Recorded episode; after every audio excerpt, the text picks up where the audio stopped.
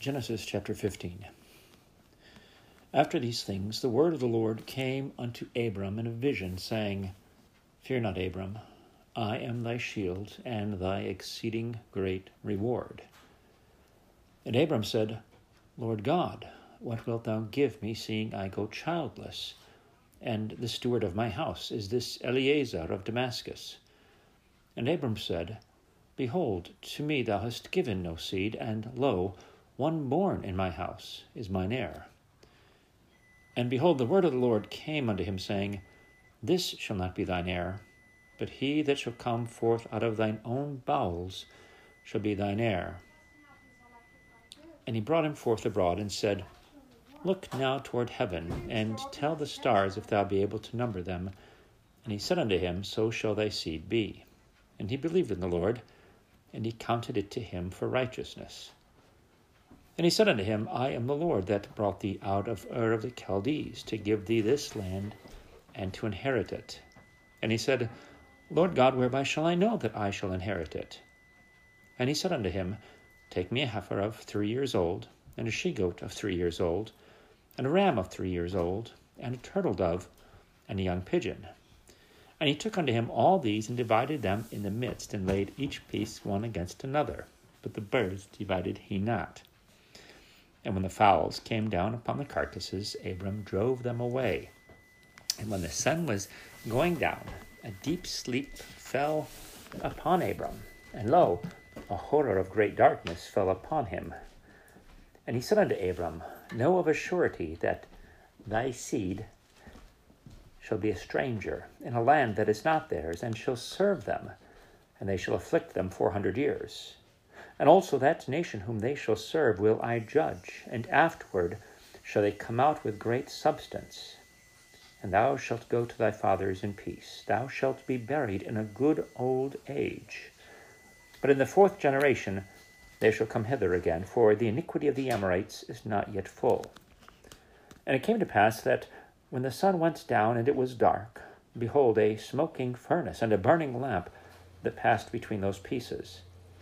In the same day the Lord made a covenant with Abram, saying, Unto thy seed have I given this land, from the river of Egypt unto the great river, the river Euphrates, the Kenites and the Kenizzites and the Kadmonites and the Hittites and the Perizzites and the Rephaims and the Amorites and the Canaanites and the Girgashites and the Jebusites.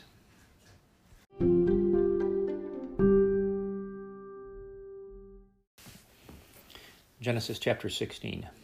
Now Sarai, Abram's wife, bare him no children, and she had a handmaid, an Egyptian, whose name was Hagar.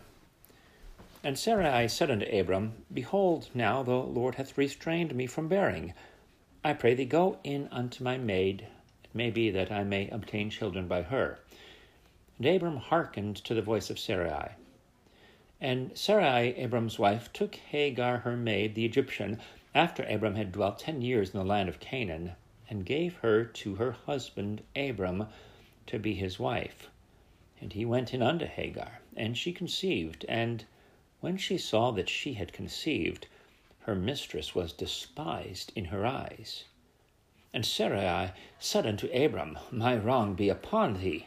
I have given my maid into thy bosom, and when she saw that she had conceived, I was despised in her eyes. The Lord judge between me and thee.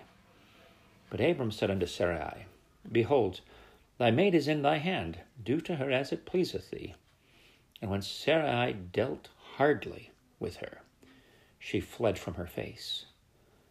And the angel of the Lord found her by a fountain of water in the wilderness, by the fountain in the way to Shur. And he said, Hagar, Sarai's maid, whence camest thou, and whither wilt thou go? And she said, I flee from the face of my mistress Sarai. And the angel of the Lord said unto her, Return to thy mistress, and submit thyself under her hands. And the angel of the Lord said unto her, I will multiply thy seed exceedingly, that it shall not be numbered for multitude. And the angel of the Lord said unto her, Behold, thou art with child, and shalt bear a son, and shalt call his name Ishmael, because the Lord hath heard thy affliction. And he will be a wild man, His hand will be against every man, and every man's hand against him, and he shall dwell in the presence of all his brethren. And she called the name of the Lord that spake unto her, Thou, God, seest me. For she said, Have I also here looked after him that seeth me? Wherefore the well was called Berlachauroi. Behold, it is between Kadesh and Bered.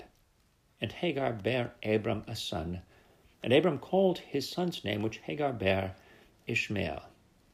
And Abram was fourscore and six years old when Hagar bare Ishmael to Abram.